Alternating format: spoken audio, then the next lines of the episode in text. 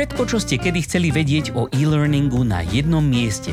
Rady, skúsenosti, rozhovory a novinky zo sveta firemného digitálneho vzdelávania vám s podporou e-learn media prinášajú Helenka a Matúš v podcaste E-Learning žije.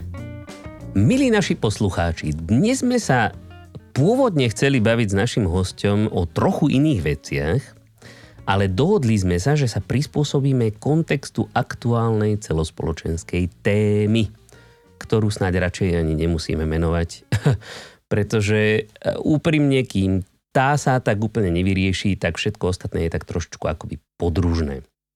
A ja len pre poriadok poviem, že tento podcast nahrávame 8. marca 2022, teda na MDŽ, a keby sa náhodou situácia vyvinula do doby, keď to vy budete počuť nejak úplne inak. Dobre, a tým samozrejme e, prajeme všetko najlepšie všetkým našim poslucháčkam, ale aj našej Elenke. Všetko najlepšie, Elenka.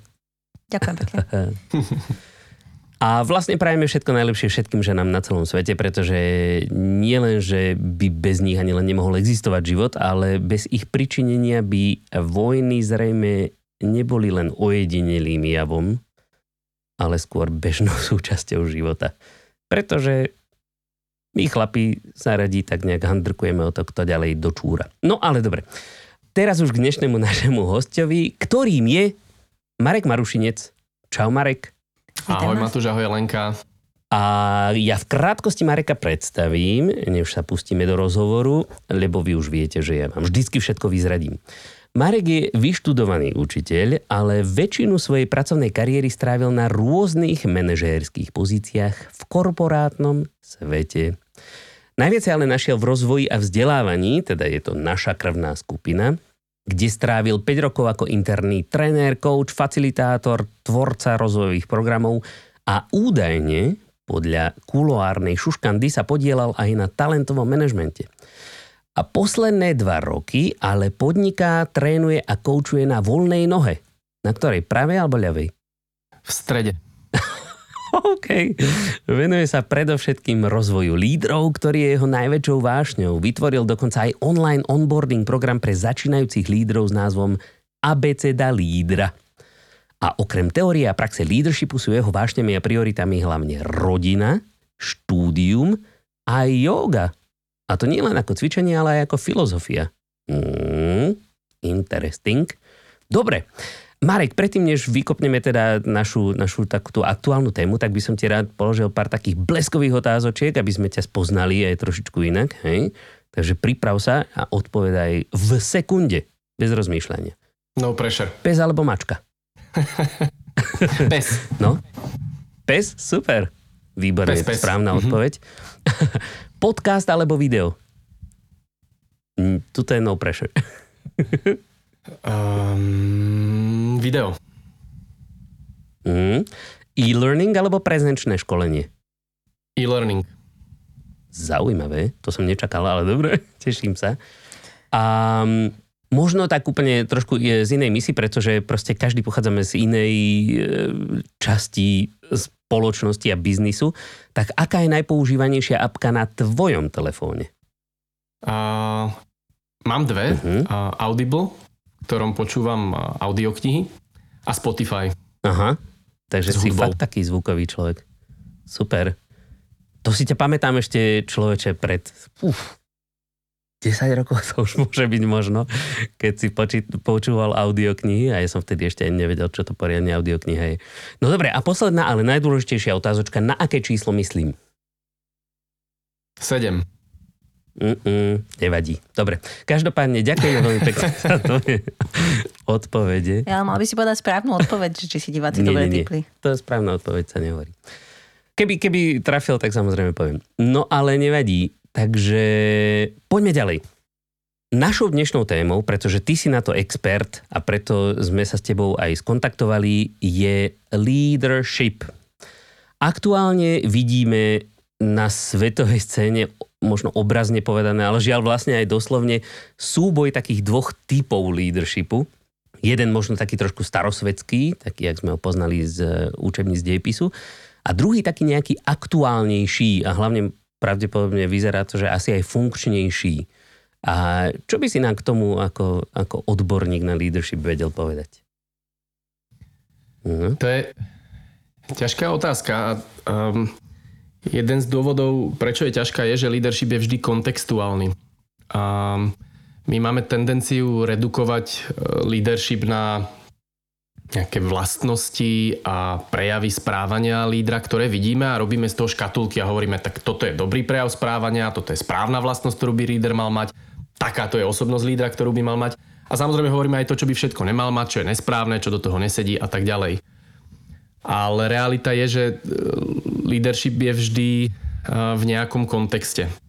A kontext častokrát to môže byť spoločenský, politický, politický, organizačný kontext, dáva vyniknúť určitému typu lídra. A v tomto, možno to zopakujem dnes viackrát, pretože to je jedna z kľúčových myšlienok leadershipu, neplatí, že one size fits all.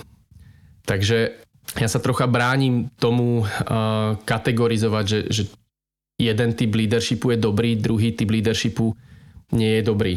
Pretože uh-huh. oveľa viac mi sedí, ktorý typ leadershipu je funkčný pre ktorý typ prostredia, pre ktorú situáciu.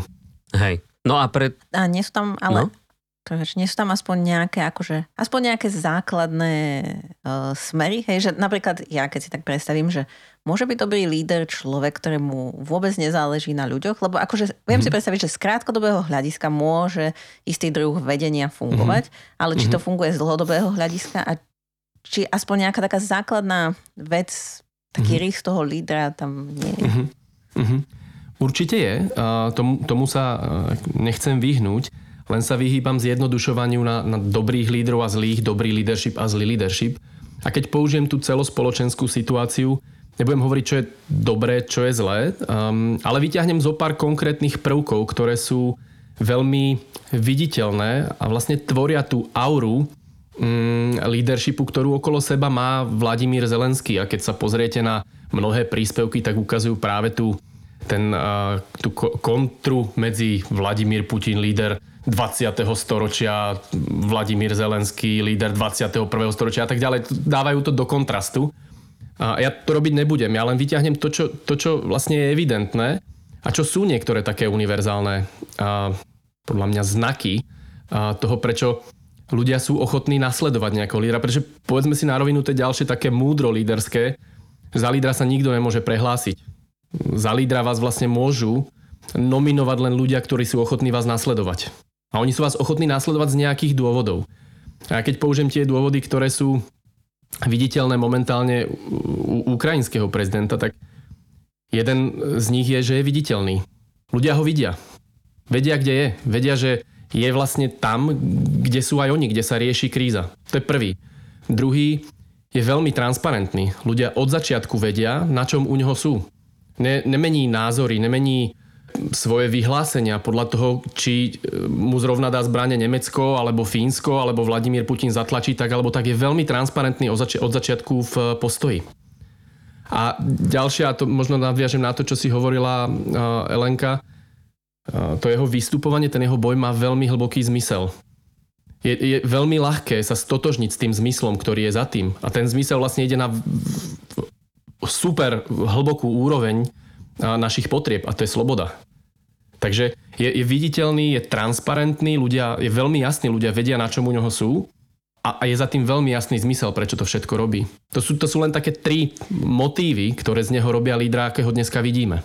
No ale možno vzhľadom na tieto tri veci, ktoré si pomenoval, tak Vladimír Putin má presne tieto isté rysy, lebo ľudia presne vedia, kde je, stále ho mhm. vidia, stále hovorí to isté a mhm, tiež má mhm. nejakú víziu, ktorú otázka je, že či aj tú skutočnú povie, ale tá jeho ako keby vízia, ktorú prezentuje, že chce niekoho zachrániť a tak, tak je to to isté. A samozrejme mm-hmm. niektorí ľudia sa s tým stotožňujú, ale... Mňa len napadla taká nemiestná poznámka, že, že všetci vedia, kde je. Áno, nájdeš ho za tým najdlhším stolom, ktorý si len dokážeš predstaviť. Čím dlhší stôl, tým väčšia pravdepodobnosť, že sedí za jeho čelom.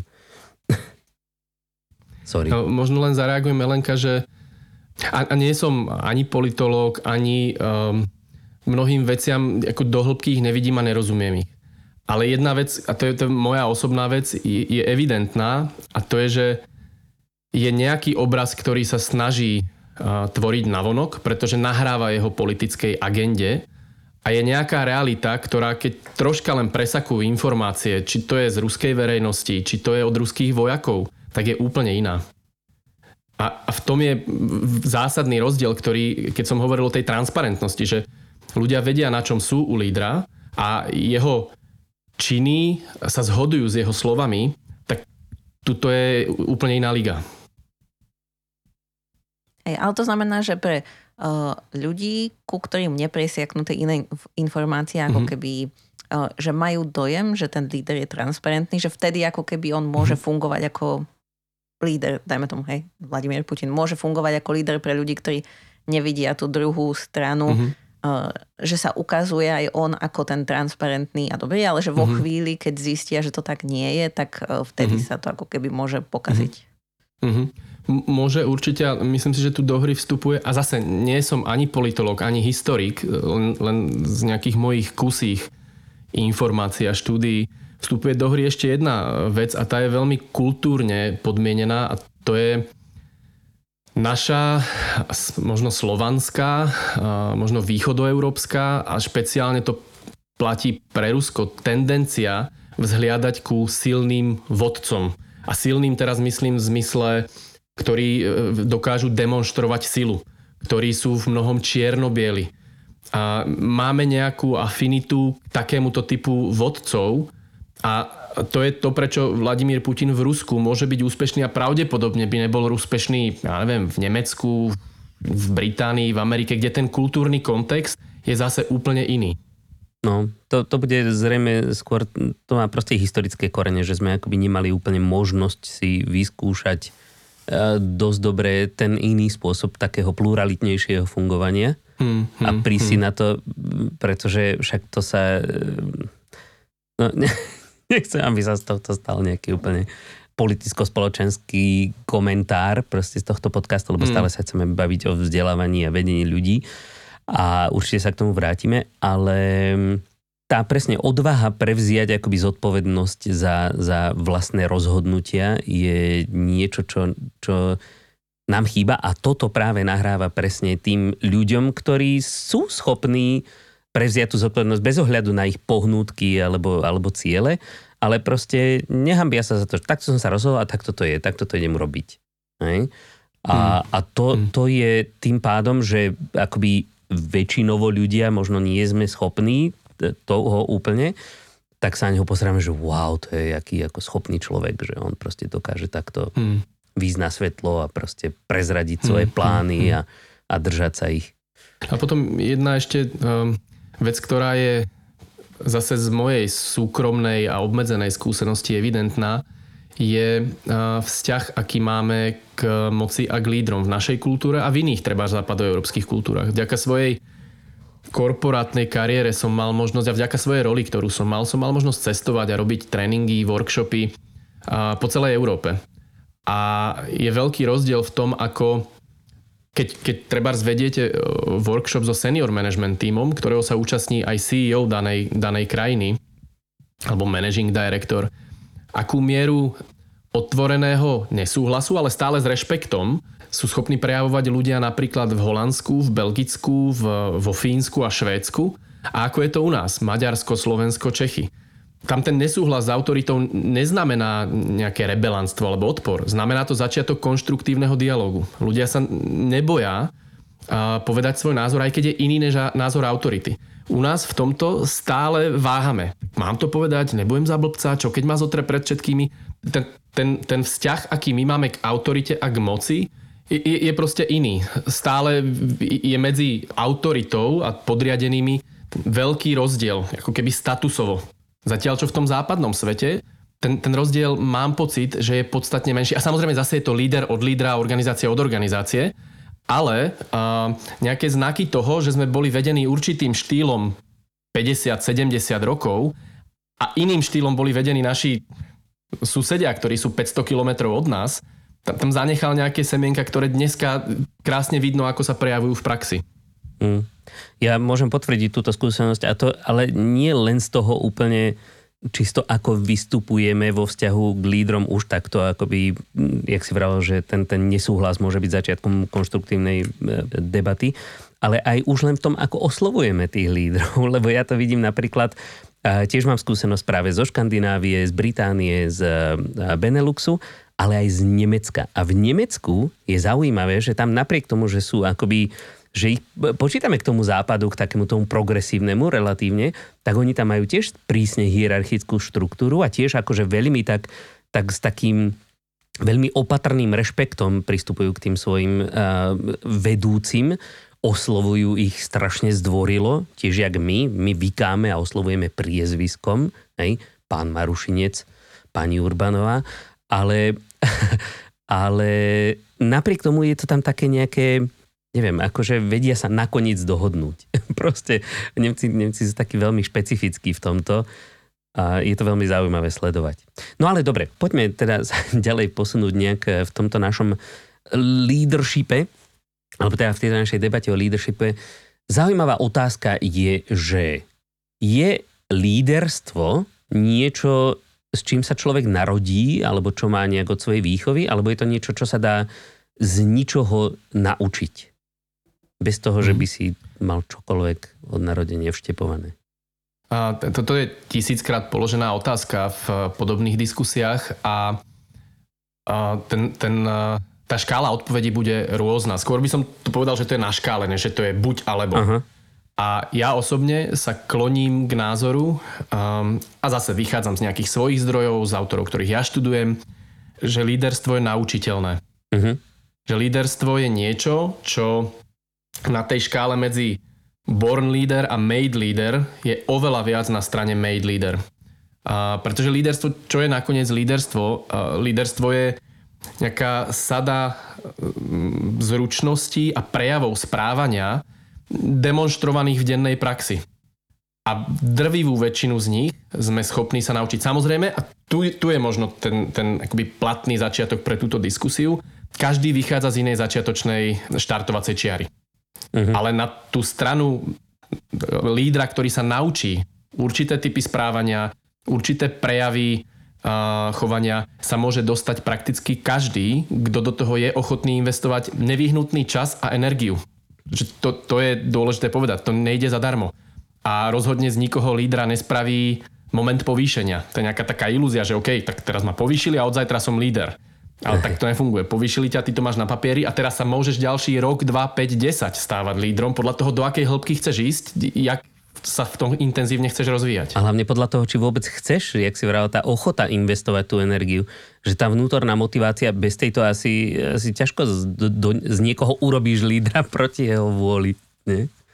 Neurobíš. No. A, a to, to, ten štartovací bod mnohých uh, lídrov, ktorí nemajú podporu svojho prostredia, to znamená, v tej organizácii nie sú či už HRisti alebo manažéri, ktorí tento pohľad majú, že líderstvo je vec, ktorú sa treba učiť, tak štartovacia pozícia mnohých lídrov je tak ja som niekedy v živote bol vedený, veď už mňa viedli iní, tak snad to není také ťažké. Budem mm-hmm. robiť to, čo som robil a budem trocha opakovať to, čo robili iní. A, a samozrejme toto nemusí prebehnúť ako vedomé a racionálne, toto to, to myslenie, ale vlastne za tým je na čo sa niečo učiť. Na čo robiť niečo cieľene ináč.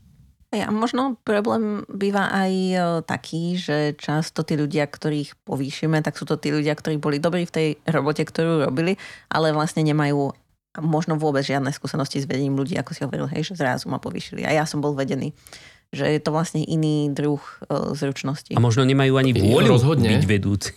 Hm. No, ja, ja sa, Lenka, vrátim k tomu, čo hovoríš. Um, Veľmi pekný koncept pre toto ponúkol mm, americký autor, volá sa William Gentry, napísal knihu um, Be the boss everyone wants to work for. A on tam používa taký, uh, také slovné spojenie, ktoré je, že flip the script. A ja neviem, jak by som to úplne doslovne pres, preložil, ako obraťte scénár, alebo otočte stranu. A on hovorí, uh, sada zručností, schopností, ktoré z vás urobila lídra, to znamená, boli ste výborný špecialista, dodávali ste perfektne svoju prácu, boli ste pravdepodobne samostatní, zodpovední, iniciatívni, a vaši nadriadení si vás všimli, dali vám šancu. Táto sada zručností vám nepomôže k tomu byť efektívny líder, naopak bude vás brzdiť.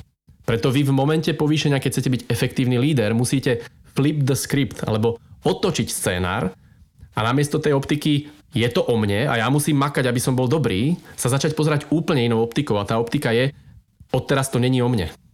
To je krok, ktorý veľa lídrov nespraví. Ja mám pocit dokonca, že skôr len málo ktorý líder ho spraví, ako z mojich skúseností korporátnych. E, som zažil proste spustu ľudí, ktorí boli povýšení do všelijakých tým líderských a manažerských pozícií a málo kedy práve som u nich pozoroval nejaký ten mind shift tomu. Oni chceli byť stále dobrí v tom, čo robia a plus k tomu dostali nejakú agendu, hej, že musia spravovať nejaký tým alebo nejaké oddelenie. Hmm, Ale je na to nejaký recept? Akože dá sa to naučiť? Lebo ja viem, že každá, hmm. každá spoločnosť určite, keď niekoho povýši do nejakej takejto role manažerskej, tak eh, proste na ňo nasype nejaké tréningy uh, leadershipové, možno hmm. off the shelf, alebo niektoré si vyrobia sami, ale existuje nejaký zaručený spôsob, akým proste dokážeš toho lídra naučiť, alebo ako, ako v ňom hmm. navodiť tento mindshift? Hmm prvom rade zaručený spôsob neexistuje. Ah, super. A mne sa v tom páči, ja to občas používam na tréningoch, keď uh, ich, ich organizujem hneď na začiatku. Také um, saudsko-arabské príslovie, že môžete doviesť ťavu k oáze, ale nemôžete ju donútiť napiť sa. A v tomto kontexte to znamená, že pokiaľ ten samotný líder necíti potrebu po zmene a svojom rozvoji, tak není do toho dotlačiteľný. Takže to je jedna strana toho. A druhá strana toho je, že e, začínajúci líder, človek, ktorý sa prvýkrát dostane do nejakej pozície, nevie, čo nevie. On nevie, že sa možno dá viesť ináč. On nevie, že je vlastne niečo k vedeniu, že by mal niečo robiť ináč. On vychádza z existujúceho svojho nastavenia, z, pravdepodobne a má tendenciu opakovať veci, ktoré ho urobili úspešným a dobrým v predchádzajúcej kariére. A pokiaľ mu niekto nedá tú informáciu, spätnú väzbu, nepracuje s ním, pokiaľ organizácia není nastavená tak, že OK, momentom povýšenia lídra s ním musíme nejako pracovať. Tak on môže roky opakovať tie svoje vzorce správania a potom sú všetci nespokojní. Ten líder pravdepodobne svojou potrebou všetko robiť sám, všetko mať odkontrolované, a byť najzodpovednejší zo všetkých, tak postupne bude mu bude strácať energiu, bude pravdepodobne dochádza do toho bodu klasického vyhorenia, kedy vlastne už nemá z čoho dávať. Organizácia je nespokojná, pretože tým vlastne len replikuje to svoje pasívne správanie a čaká na príkazy lídra, ktorý zadáva úlohy kontroly. A tak je to taký začarovaný kruh trocha. Preto sa pýtam na ten zaručený v úvodzovkách hej, spôsob, mm-hmm. že či, či je nejaká, nejaká finta proste, ktorú, alebo respektíve ako by mala organizácia začať pracovať s tým, s tým novým lídrom? Hej? Čo, je, čo je to prvé, čo mu musí ozrejmiť. Hej? Nemusí ho hneď učiť proste všetky skily, lebo to je asi široké spektrum skillov, čo by mal mať líder. Ale čo je, čo je taká prvá vec, čo, čo mu musí vysvetliť, aby to ten človek pochopil a od toho sa už môže odpichnúť a potom byť. Mm-hmm. To, to, to, o čom sa momentálne bavíme, je organizačná zmena. A organizačná zmena v tom, akú rolu od svojho lídra organizácia očakáva, nikdy nezačína zo spodku. A tie snahy o, o, to, o to zmeniť organizácie, urobiť ich lepšími, ktoré idú zo stredu alebo zo spodku, sú väčšinou odsúdené na neúspech. To musí začať z hora. To znamená, že ten úplne prvý krok je, že top management alebo majiteľ firmy alebo riaditeľ s nejakým okruhom ľudí okolo seba sa rozhodnú, že tú svoju organizačnú kultúru, to svoje nastavenie chcú robiť inač. To je úplne, úplne prvý krok. Ten druhý krok potom je uh, snažiť sa, a zase k tomu vedie, konkr- vedie množstvo konkrétnych krokov, ale začína to nastavením nejakého vnútorného postoja, vytvárať bezpečné prostredie vo svojej organizácii.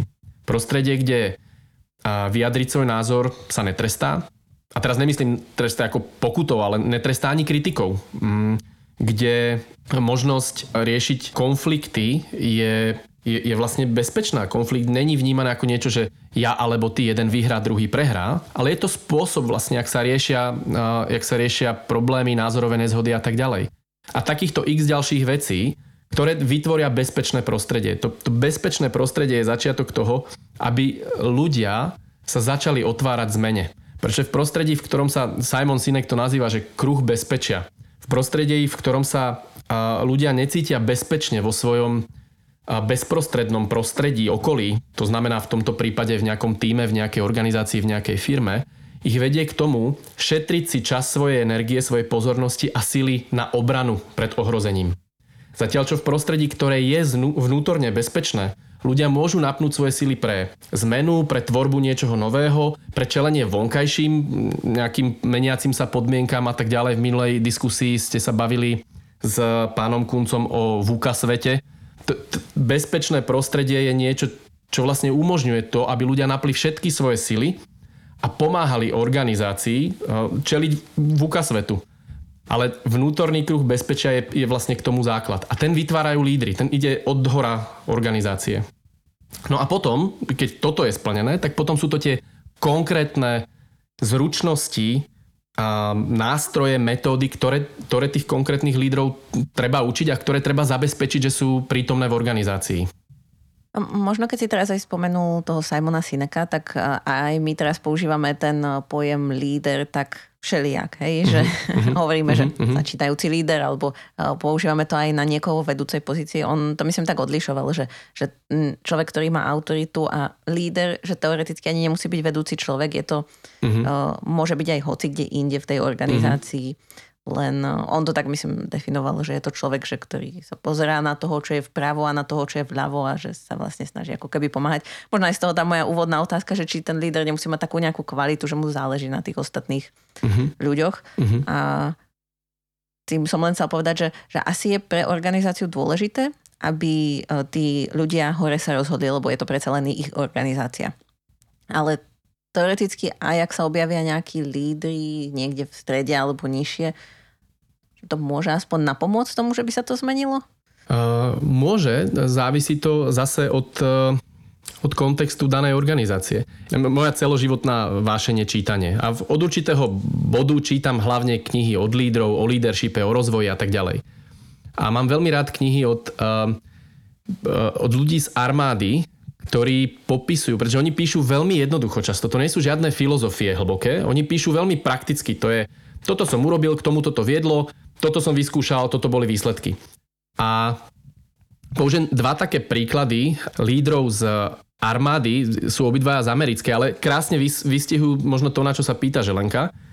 Jeden z nich je David Marke, ktorý svoju skúsenosť s vedením jadrovej ponorky preniesol do knihy, ktorú, ktorú napísal a druhý je Mikael Abrasov, to bol zase mm, veliteľ torpédoborca. A obidvaja urobili, ten, ten príbeh je veľmi podobný. Prišli na loď, ktorá bola veľmi nízka morálka, veľmi zlé výsledky. Často to bolo úplne niekde na chvoste tej svojej flotily. A odchádzali väčšinou po dvoch rokoch, lebo to je ten termín kapitána, kedy sa mení, odchádzali po dvoch rokoch a tie ich lode boli úplne top. V tej svojej, nielen v tej svojej treba pacifickej flotile, ale v celej, v celej armáde, v celej Navy.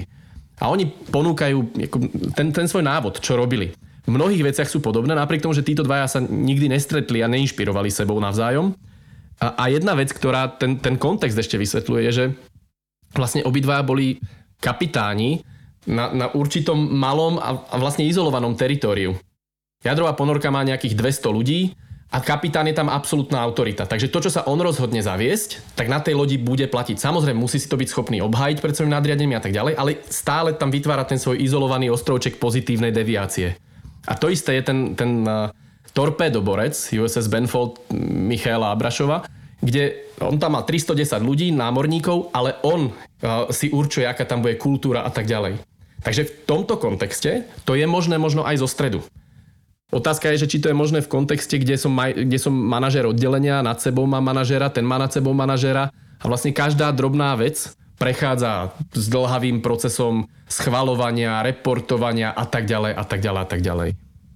A možno je pravda, že síce oni ako keby, e, teda neviem o hej, ale podľa toho, čo hovoríš, tak e, možno, že oni vylepšili ten svoj malý svet, hej, kde boli oni tí vedúci, ale tým pádom, ale to neznamenalo, že sa zmenila celá armáda alebo tak, celé no. to námorníctvo. Tak, presne tak, ako hovoríš. No. Takže firmy, ktoré nemajú na svojom vrchole kvalitný leadership, tak sú odsúdené k zániku? Ja by som to tak uh, nepovedal, pretože si myslím, že ich čím ďalej, tým viac do toho tlačia externé vplyvy, aby sa menili. Aha, takže je tam nejaká šanca. Takže e, jedna vec je urobiť tú zmenu znútra, pretože chcem a vidím, že má zmysel. A druhá vec je urobiť ju, pretože som donútený svojim prostredím, svojim okolím, pretože bez toho, aby som zmenu urobil, tak uh, buď strácam konkurencieschopnosť, alebo čelím nejakým či to je veľká fluktuácia zamestnancov, či to je veľká chybovosť a tak ďalej a tak ďalej a tak ďalej. Takže v lepšom prípade tá, tá, ten drive po zmene môže vychádzať znútra, ale väčšina organizácií sa mu nevyhne, aj keď ho nemá znútra ten drive, pretože ich do toho tlačí výmena generácií, zvyšujúca sa produktivita práce vďaka priemyslu 4.0 a tak ďalej a tak ďalej a tak ďalej. Ja by som sa možno ešte vrátila k tým ponorkám, lebo tam je ešte mm-hmm. napadla otázka, že že ak sa rozprávame o armáde a o, o leadershipe, že ja napríklad, keď si predstavím armádu, tak si predstavím nejakého, je to jedno, kapitán, generál, hoci kto, hej, kto dáva mm-hmm. rozkazy a všetci ho bez slova musia poslúchať. Že to mi ako keby nepríde úplne ako ten obraz toho leadershipu, čo sa teraz hovorí, akože vytvoríme si tu bezpečné prostredie a budeme mm-hmm. sa o seba navzájom starať. Akože ja viem, že aj oni sa musia o seba starať, ale že tamto mi príde také viac uh, autoritatívne a že čo uh-huh. je to, čo robili, dajme tomu títo dvaja kapitáni, inak ako robil zvyšok tej armády, alebo že či to naozaj bolo také autoritatívne povedať, že tak ty sa budeš starať o tohto človeka. Uh-huh. Je mi jedno, čo si uh-huh. myslíš. Uh-huh. A to je, to je uh, super, že to zmienuje Želenka, pretože myslím si, že väčšina ľudí uh, má predstavu uh, armády ako takého raja autoritatívnych lídrov. Že to je taký vlastne, takéto pole tej direktívy. A asi aj do veľkej miery je, ale zrovna títo ľudia, ktorí píšu o svojej skúsenosti, ktorí píšu o tom, jak to robili ináč, tak sú na úplne opačnej strane spektra. A, a poviem len, len dva príklady, z, jeden od toho Davida Marketa, druhý od toho Mikaela Abrašova. A, čo robili ináč? A, David Marke, on uvádza aj svoj TED Talk, aj, aj v tej knihe, cel, celé, celú tú svoju vnútornú zmenu príbehom, kedy on bol povolaný na tú uh, loď ako kapitán, ako najväčší technický expert na danú loď. Ale on mal to šťastie, alebo smolu, ako sa to vezme, že tesne predtým, než mal ísť na loď, na ktorú sa rok pripravoval, tak ho dali na inú loď. A on na tej lodi nebol technický expert. A teraz prišiel do nejakého cvičenia a dal príkaz, ktorý bol nezmyselný. A ten jeho dôstojník prvý zahlásil ten, ten príkaz akoby ďalej do tej, do tej strojovne alebo kam. A zostalo ticho. A sa tak pozrel a ten, ten dôstojník mu hovorí uh, a kapitán sa ho pýta, čo sa deje? Kapitán, u nás neexistuje rýchlosť dve tretiny. Jak je to možné? Veď ty si to zakričal ďalej. No zakričal, lebo ty si mi to povedal. A on mu na to hovorí, Teo, tak ja keď poviem niečo spraviť, ty vieš, že je to zlé, tak to spravíš len preto, že ja som to prikázal? A taká bola kultúra na, v tej organizácii. A on sa v tej chvíli rozhodol, že on už nedá jediný príkaz. A miesto toho začal robiť niečo, a samozrejme, to, ja to teraz veľmi skrátim, za tým je nejaký proces a ďalšie veľmi konkrétne kroky, ale začal robiť niečo, čo nazval intent-based leadership. A tento intent-based leadership bol o tom, že on viedol svojich ľudí k tomu, aby nikto nechodil za svojim nadriadeným s tým, kapitán, máme problém, čo máme robiť? Ale aby prichádzal s intentom. To znamená, kapitán, máme takýto a takýto problém, zamýšľam urobiť to a to. Uh-huh. A postupom času a opakovaním, opakovaním, opakovaním tá loď s 310, v jeho prípade to bolo nejakých 200 následovníkmi, tak ako on píše, sa stala loďou s 200 ľuďmi prejavujúcimi iniciatívu. Pretože zrazu dostali priestor, boli nútení rozmýšľať a zistili, že môžu konať. A to úplne zmenilo ten, ten mindset a tým pádom správanie na tej lodi. Takže to je, to je ten um, David Marke. No a ten, ten Michal Abrašov, prvá vec, ktorú spravil, keď nastúpil na svoju loď, uh, bola, že zase nejaká ceremonia, kde sa uh, menia kapitáni. A on hovoril, že v živote nevidel taký prejav disrespekt, nerešpektu, ako to, že námorníci, 310 námorníkov otvorene skandovalo a tešilo sa, keď ten starý kapitán odchádzal. A on hovoril, to mi otvorilo oči o tom, aká tu je kultúra, o tom, jak to tu vlastne fungovalo. A tak prvé, čo spravil, bolo, že s tými 310 námorníkmi so všetkými si dohodol, a samozrejme v priebehu nejakého času, jedna na jedna stretnutie a pýtal sa ich veci, samozrejme, odkiaľ sú, či sú ženatí, vydatí, či majú deti, ale pýtal sa ich aj, čo chcete, aby som zmenil, čo nechcete, aby som zmenil, čo vám na vašej práci dáva zmysel, a tak ďalej. A hovoril, že um, vďaka týmto rozhovorom začal svoju posádku rešpektovať oveľa viac a bol schopný pozerať sa na život na lodi a na, na celé fungovanie očami svojej posádky. A to bol úplne prvý krok. Takže ten, ten, tá direktivita alebo nejaká autokracia lídrov v tomto prípade Uh, jak som spomínal, bola úplne na opačnej strane spektra. Tí kapitáni, obidvaja, ktorých zmienujem, odovzdali autoritu, odovzdávali právomoc rozhodovať uh, a byť samostatní čo najnižšie dole k svojim ľuďom.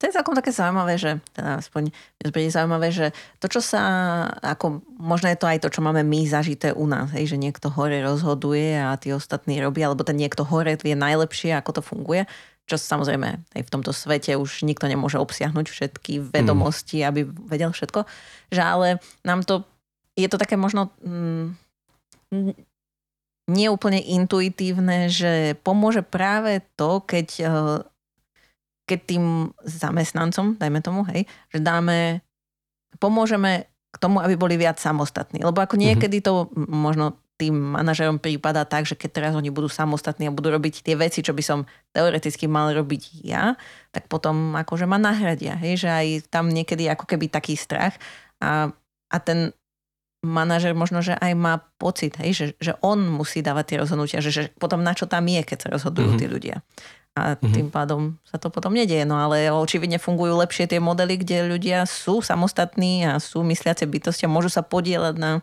tej celkovej práci.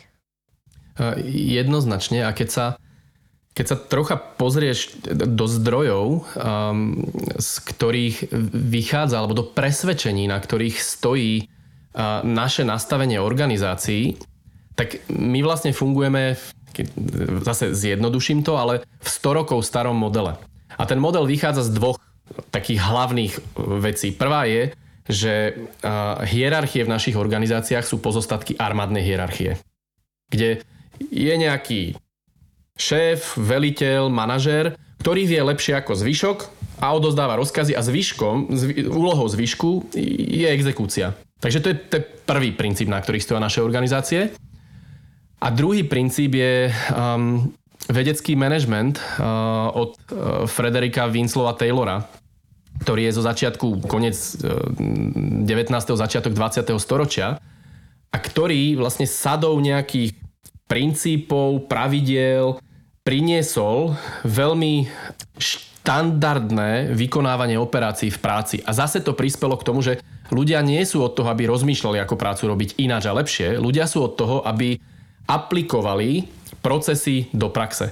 A tieto dve veci stále stoja v základe toho, ako funguje veľa našich organizácií, pretože oni vyšpičkované, naozaj dotiahnuté fakt do toho svojho, do tej svojej top podoby, priniesli neuveriteľné zvýšenie produktivity práce. Priniesli neuveriteľnú a vlastne zlepšenie kvality, výroby, všetkého. Takže oni dlho boli veľmi efektívne a my ich zatiaľ stále replikujeme. Už to není tak, že to robíme 100% a bez, bez nejakej pochybnosti. Tie, tie pochybnosti už tu sú.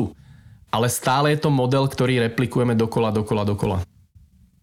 A ono je možno aj také prirodzené, že to úplne, respektíve, že to prestáva fungovať a že to ľudia až tak nechcú robiť, lebo vlastne, ak máme byť len vykonávači procesov, tak to môžu robiť roboty a potom akože nikto sa nechce cítiť v tej roli, že ja tu len zatlkám klinec, kde mi povedali, hmm teda aspoň ja nie. Ale myslím, že aj tá mladšia generácia ako už k tomu smeruje, že to príde také nezmyselné. Hmm, hmm. Určite. Ono, to, čo som spomínal, tie dva základné princípy, na ktorých stojí dneska e, do veľkej miery to, ako fungujú naše organizácie, tak oni podporujú alebo vychádzajú z určitých presvedčení. A to sú nejaké podvedomé myšlienky, na základe ktorých fungujeme na, našom praco- na, na našich pracoviskách. A tie myšlienky sú, väčšina ľudí nevie. A preto ich treba riadiť. A väčšina ľudí nechce. A preto ich treba kontrolovať. Väčšinu ľudí nezaujíma a preto ich treba motivovať odmenami a trestami. A väčšina ľudí zneužije, keď dostane zdroje a preto treba zdroje, informácie, náradie, čokoľvek kontrolovať, chrániť, zamykať, triediť, filtrovať a tak ďalej. A, a to, ako fungujeme, vlastne vychádza z týchto podvedomých presvedčení, ktoré prenášame do práce, do našej manažerskej praxe. A to, čo spravili títo lídry, o ktorých som hovoril, bolo, že sa odmietli riadiť týmito presvedčeniami. A tvrdili, ľudia chcú, dajte im nejaký opodstatnený zmysel, dajte im príčinu, prečo chcieť. Tá je veľmi individuálna, tá není jedna pre všetkých. A oni dajú zo seba to najlepšie v práci. Vytvorte im priestor, dajte im slobodu a ich nebude treba kontrolovať, pretože oni budú sa správať v svojom najlepšom záujme. Oni to budú chcieť, e, aby sa tá sloboda opakovala, oni nebudú chcieť o ňu prísť. A tak ďalej a tak ďalej. Takže vlastne títo lídry odmietli tie zaužívané presvedčenia, ktoré deformujú vzťah medzi manažérmi a, a podriadenými, medzi zamestnávateľmi a zamestnancami. To vychádza presne z teórie seba určenia, že vlastne akoby ľudia k tomu, aby, aby fungovali, aby fungovali dobre a, a spokojne a, a sami, tak potrebujú práve tú, tú autonómiu, nejakú, nejakú kompetenciu, chcú byť v niečom dobrý a, a nejaký zmysel. A ako nám mm. im dáš zmysel, a tak potom už im stačí len akoby umožniť tie, tie ostatné dve veci a mm. máš mm. vyhraté skoro. No ale mm. chcem sa opýtať, keď vravíš, že teda toto je 100 rokov starý model, hej, s čím teda plne súhlasím, tak čo je taký ten model, ku ktorému by sme sa mali snažiť akoby všetci dostať v súčasnosti? Alebo čo je, čo je niečo také, čo mhm. funguje? Um, ja sa zase e, vyhnem nejakej čierno-bielej odpovedi, že je jeden model, ktorý by fungoval pre všetkých, pretože je rozdiel, či vediete firmu s 20 samostatnými ITčkármi, ktorí môžu robiť od kiaľkoľvek a ich práca je veľká časť nejakého ich duševného vlastníctva, nejakého ich individuálneho know-how, alebo či vedete 100 skladníkov, ktorí proste sa musia držať nejakého štandardizovaného procesu, pretože ináč to bude viesť k nekvalitám, k chybám a tak ďalej. Takže nemyslím si, že existuje jeden univerzálny model toho, ako to môže fungovať. Ale čo sú také nejaké základné princípy, ktoré nesú v vodzovkách tie keď to tak nazvem, že osvietené organizácie alebo organizácie, ktoré to robia ináč. Mm, neviem, mali ste možnosť, stretli ste sa s knihou v angličtine to Reinventing Organizations. Neviem, ako je to v češtine alebo slovenčine. Je to kniha, ktorá sa stala takým udávačom trocha trendu v tomto, pretože ten autor Frederick Lalu robil štúdium 11 spoločností, ktoré fungujú radikálne inak a stále dodávajú výborné výsledky. A on vlastne sa snažil pochopiť, čo tieto spoločnosti robia ináč. On ich nazval tzv. teal organizations alebo Tyrkisové organizácie a vydestiloval také tri základné princípy. Pretože tvrdí, že, že k tomu, aby bola organizácia TEAL, neexistuje nejaký jeden jasný postup. Každá organizácia je iná, ale na konci tie princípy, podľa ktorých sa správajú, sú veľmi podobné. No a tie princípy, s ktorými prišiel on, sú prvom rade, a to, to už sme tu mali, to je ten self-management, alebo seba riadenie. To znamená veľká miera autonómie ľudí v práci. Ten uh, druhý princíp, ktorý tam našiel, objavil, a ten veľmi súvisí zase s bezpečným prostredím, a to je, že uh, v práci môže byť celý človek. Takže nie je to Fordovské, uh, na čo mi dávate celého človeka, keď ja potrebujem len ruky, ale že tam prichádza človek s nielen s myslením, ktoré je v tom súčasnom nastavení našich organizácií veľmi akoby preferované, ale prichádza tam aj so srdcom, prichádza tam aj s nejakými duševnými potrebami a tak ďalej. A, a to prostredie je nastavené tak, že akceptuje, príjma a aj pracuje s celistvosťou, s celistvosťou človeka. Takže autonómia alebo self-management, celistvosť a potom tam hovorí o jednej veci a to je vyvíjajúci sa zmysel. To znamená, že takáto organizácia nemá na 5 rokov daný plán a všetci sa ho držia bez ohľadu na to, čo sa vo svete alebo vnútri v organizácii deje, ale že ten zmysel organizácie sa posúva, sa mení podľa toho, čomu tá organizácia momentálne čelí. Že je v poriadku mať víziu a vedieť, kam chceme ísť.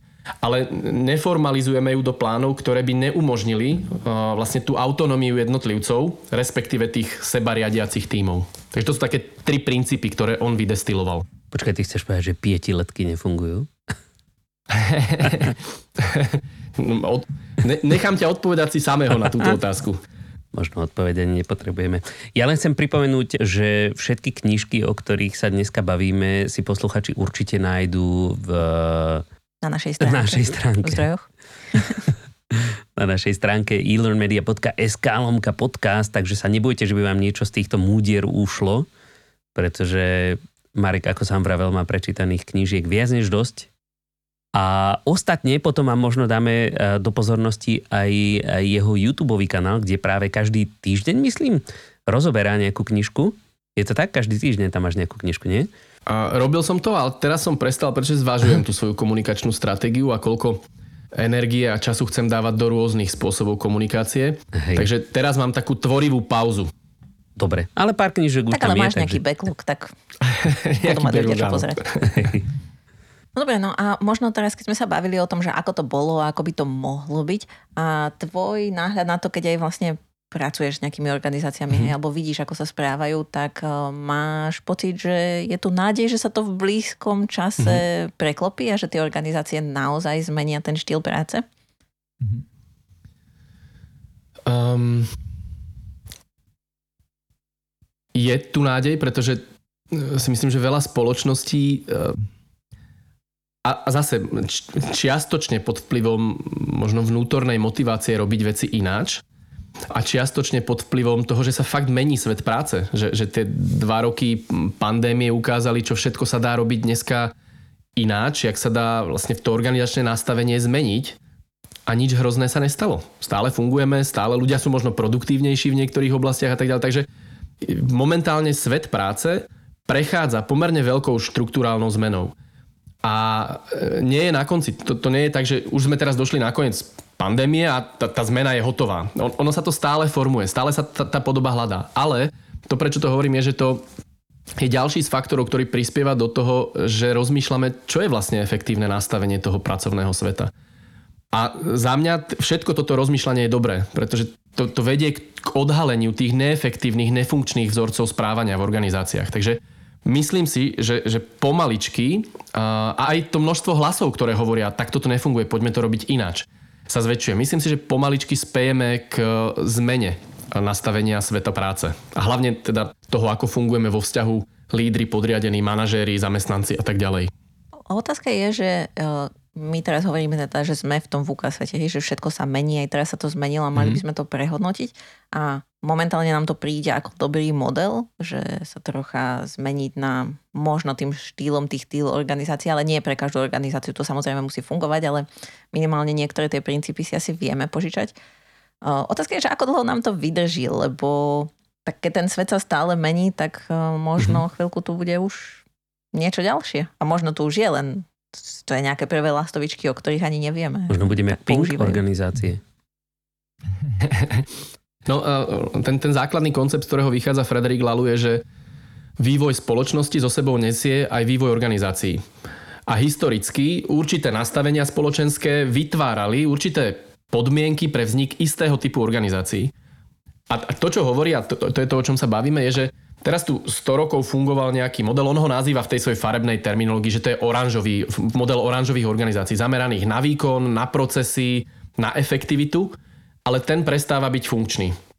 A to, ak sa spoločnosť mení a spoločnosť sa naozaj mení, zo sebou nesie nutne, aj keď to ide vždycky v závese, potrebu reflektovať túto zmenu v tom, ako je, nastavená, ako je nastavený svet práce, ako fungujú organizácie.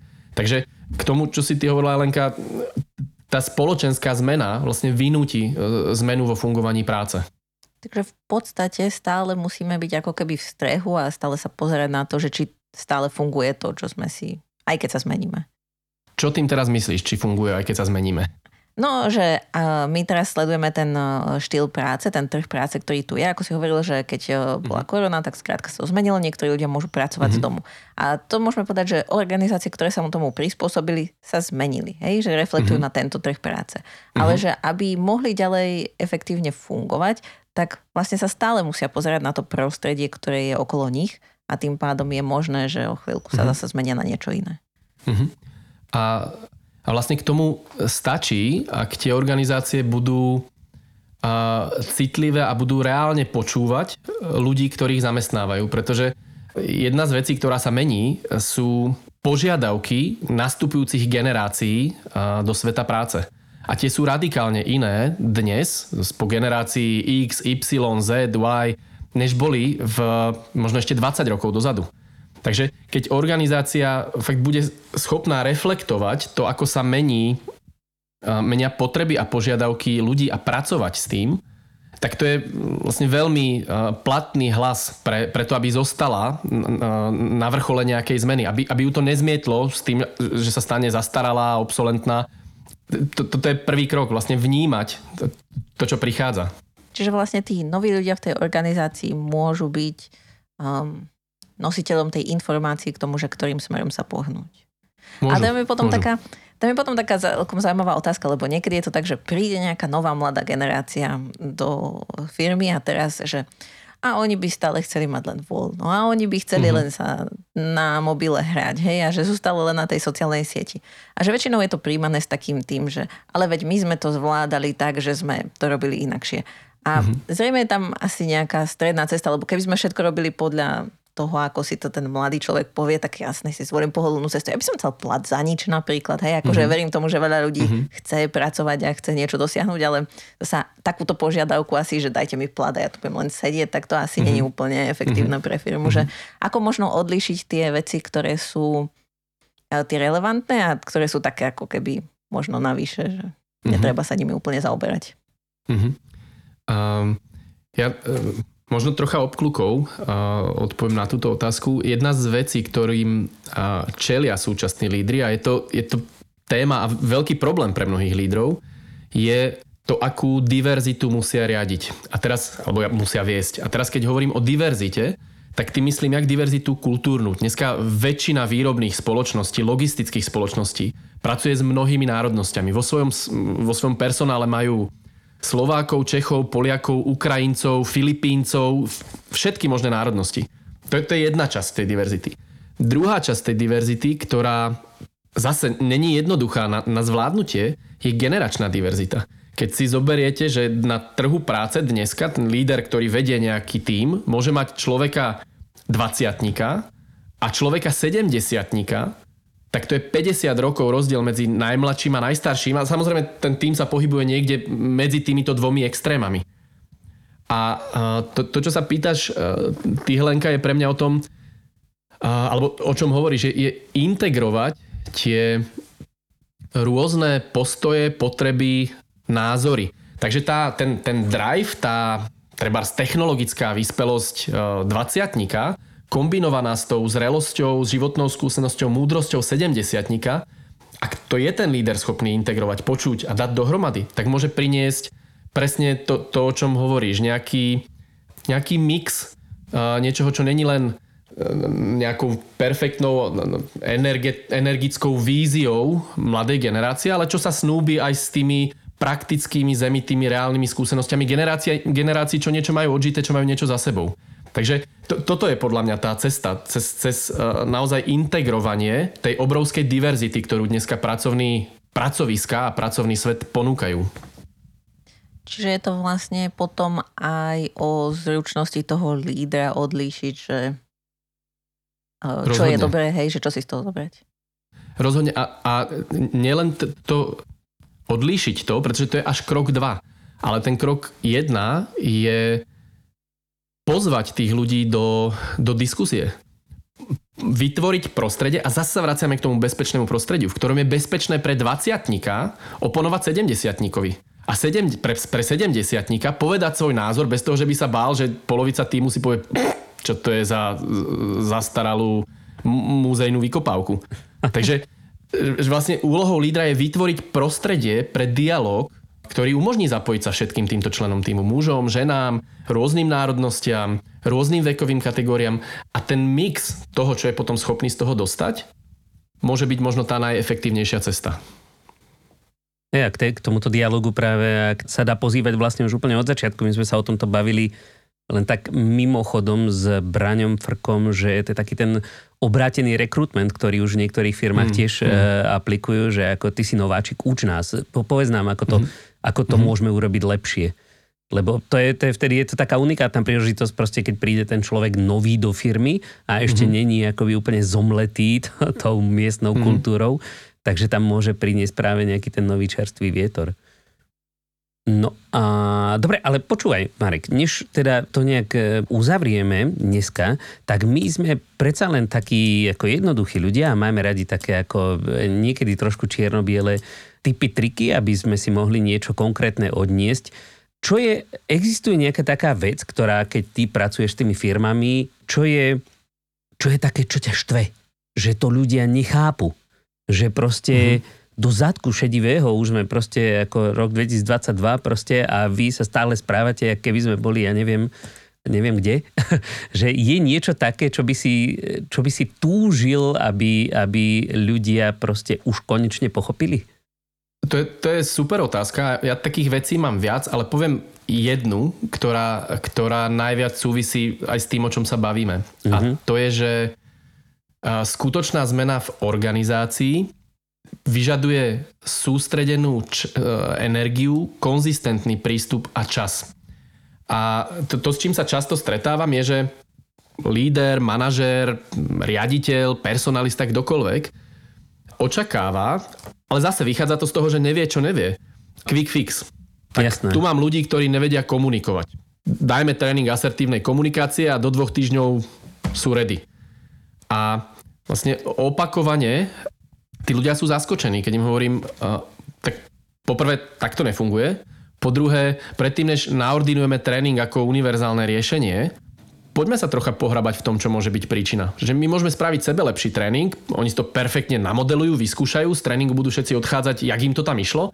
A teraz sa vrátia do starého prostredia, do nejakého systému, ktorý nepodporuje otvorenú komunikáciu a, a sme naspäť tam, kde sme boli.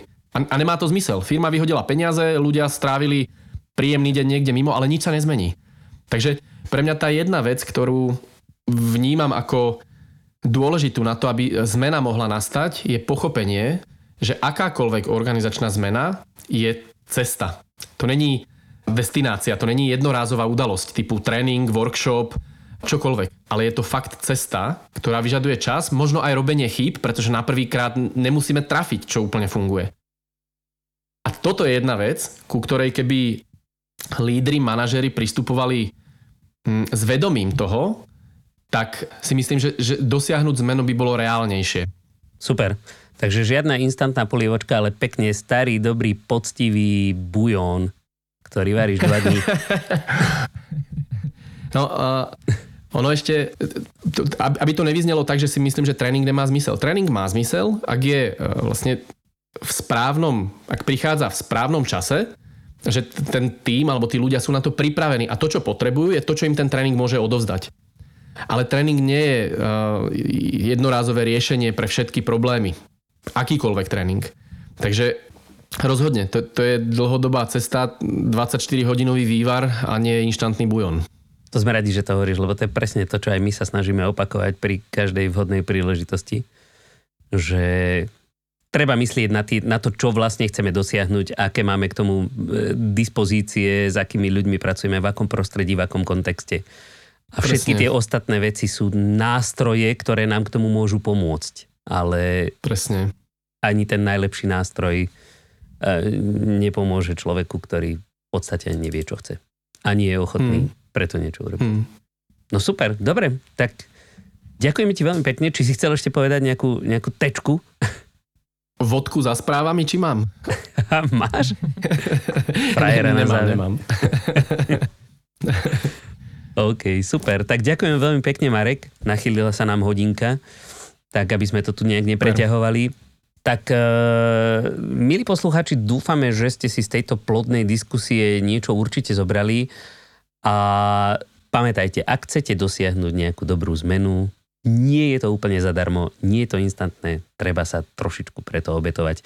A to platí nielen pri organizačných zmenách, ale žiaľ aj v aktuálnom kontexte, ku ktorému som sa takto vlastne nechtiac vrátil. A držme si palce, aby sme sa už o tejto veci nikdy nemuseli baviť. Ale každopádne my tu pre vás zostávame aj do budúcna, takže Marek ešte raz veľmi pekne ďakujeme. A ja ďakujem pekne. Ďakujem. A my sa s vami budeme počuť opäť o dva týždne pri našom podcaste e-learning žije. Do tej doby nás nájdete samozrejme na našej LinkedInovej stránke e-learning žije a na našej stránke elearnmedia.sk lomka podcast, kde nájdete aj všetky zdroje, ktoré sme vám dneska slibovali. Takže majte sa krásne. Majte sa. Tá.